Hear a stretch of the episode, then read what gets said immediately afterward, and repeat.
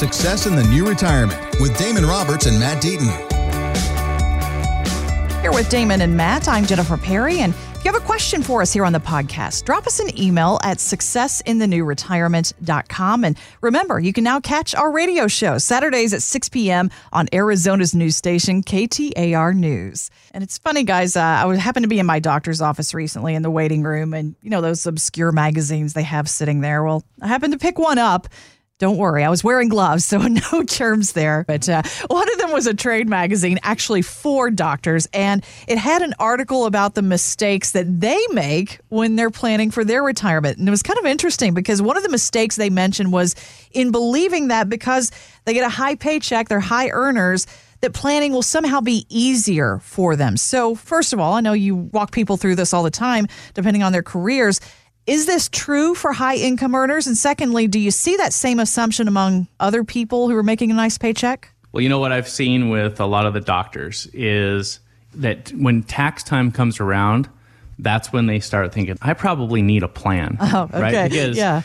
Because someone that's a high earner, the biggest thing that's going to knock down their wealth is going to be taxes. For sure. They can get all the earnings they want. They can get a 10% return. But if they're watching 30 and 40% go out the door every single year, that really hampers your ability to build wealth because Uncle Sam's taking such a huge chunk. Mm-hmm. And so it's funny how when we get to tax time that a lot of doctors will kind of come in and be like, oh, I've got to do something here. I've got to fix what's going on because I just paid a massive amount to the IRS and there's got to be a better way. Yeah. And the thing is the problem with that is when they come in then, well, you know, that means that whole year, the year that they had paid the tax on, that was wasted. We can't fix that. Yeah, you can't go back.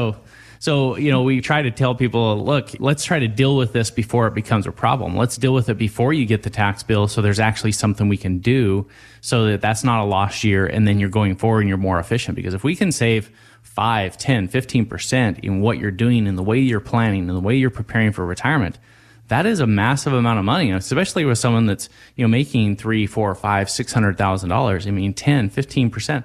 That's a lot of money that over, you know, the next 10, 15, 20 years that they're working and building their practice and practicing medicine, that builds a lot of wealth and has the opportunity to really prepare them for retirement. Yeah.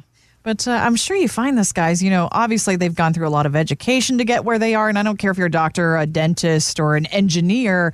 I mean, you're putting a lot of yourself into your occupation. And a lot of us, quite frankly, don't have the time when we reach that level of success to really understand things like taxes and all the implications of what we're doing during our working lives. You're right. And, you know, I actually have several people in my family who are either doctors, nurses, PAs.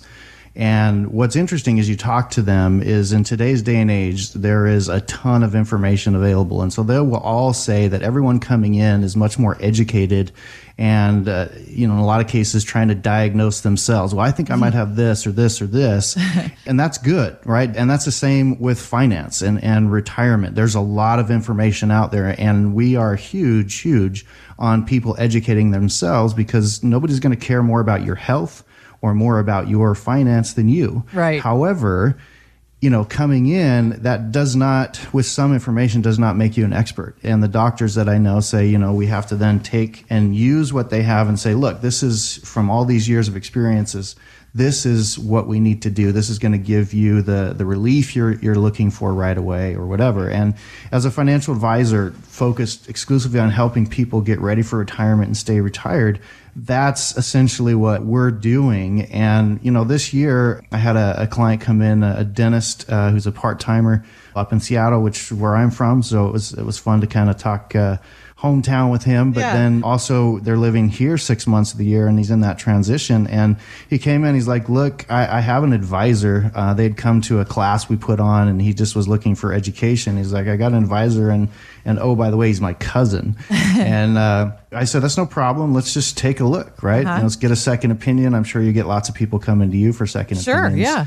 Good idea like, with your finances. Yeah, no problem. Uh-huh. So we dove in and we started looking at it and he had done great things. He had a rental property. He was going to sell his business and all these things. But when I started asking him some of the questions like, okay, you're planning to sell your practice to your partner, what's your exit strategy and how's that going to affect your taxes and therefore your income in retirement? And he kind of looked at me like, what are you talking about? I'm just going to have $1 million. That's awesome, right? Uh-huh. and the answer was yes, it is awesome. However, how much do you want to give away to Uncle Sam?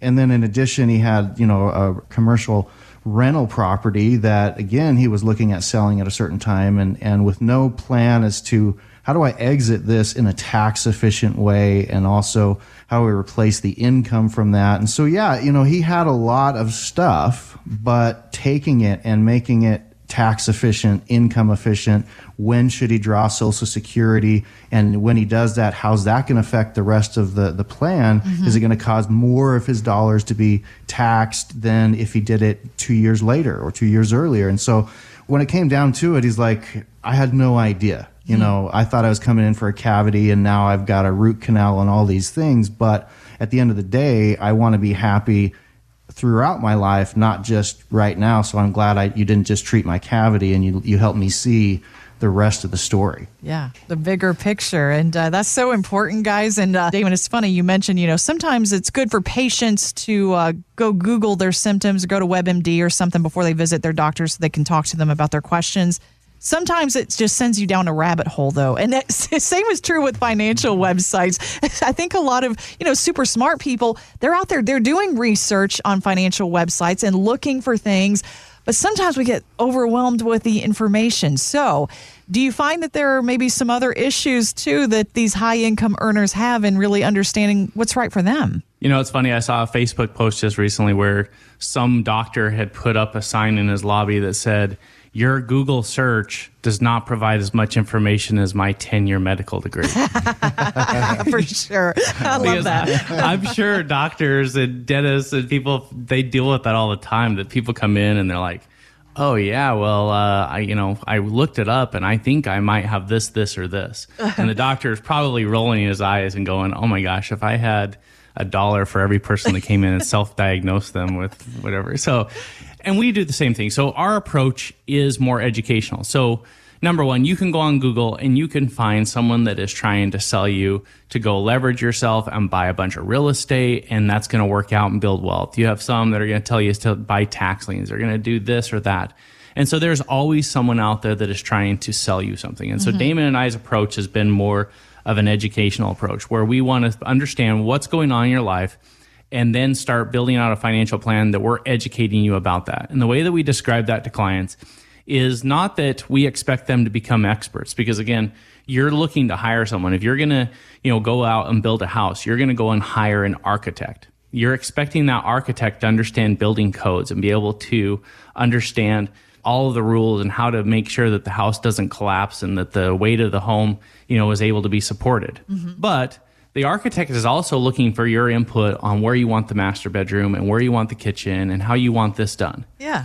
And so, again, when we're building out a financial plan, obviously we can use our expertise to help someone figure out tax benefits or some estate planning issues they need to be paying attention to, or how they're going to be able to sell their practice or do whatever they need to do, get ready for retirement.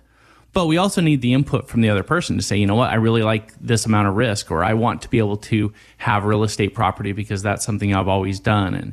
And then you build out the plan according to that. And so there is nothing wrong with educating. And Damon and I feel strongly that we need to take the time to try to educate what we do with a portfolio, why we're implementing this strategy, why you would need life insurance over here to be able to handle, a key man issue inside of your business or whatever it might be. Those are things you need to understand. Sure. But to understand the details, again, you're far too busy. You're focused on your own family, your own career, what you're expert at. You're hiring an expert to handle the details. But you also can't just say, just do it. I don't care what you do. I'm hands off, and expect good results, because we tell people all the time, no one's going to care more about your money than you. So you got to have a vested interest. Make sure the person that's advising you is paying attention to things or putting together a plan, but then trust them to be able to execute that plan. Thanks for listening. Want more from Damon and Matt? Check out successinthenewretirement.com. And while you're there, drop us an email with your questions. Investment advisory services offered through Acute Investment Advisory, LLC, a registered investment advisor. Insurance and annuities offered through its affiliated company, Acute Wealth Advisors, LLC. Tax and/or legal advice is not offered by either company or their affiliated companies. Consult with your tax and legal professionals for guidance on tax or legal matters. The information presented should not be viewed as personalized investment advice. All expressions of opinion are subject to change. We are not affiliated with nor endorsed by the Social Security Administration or any other government agency.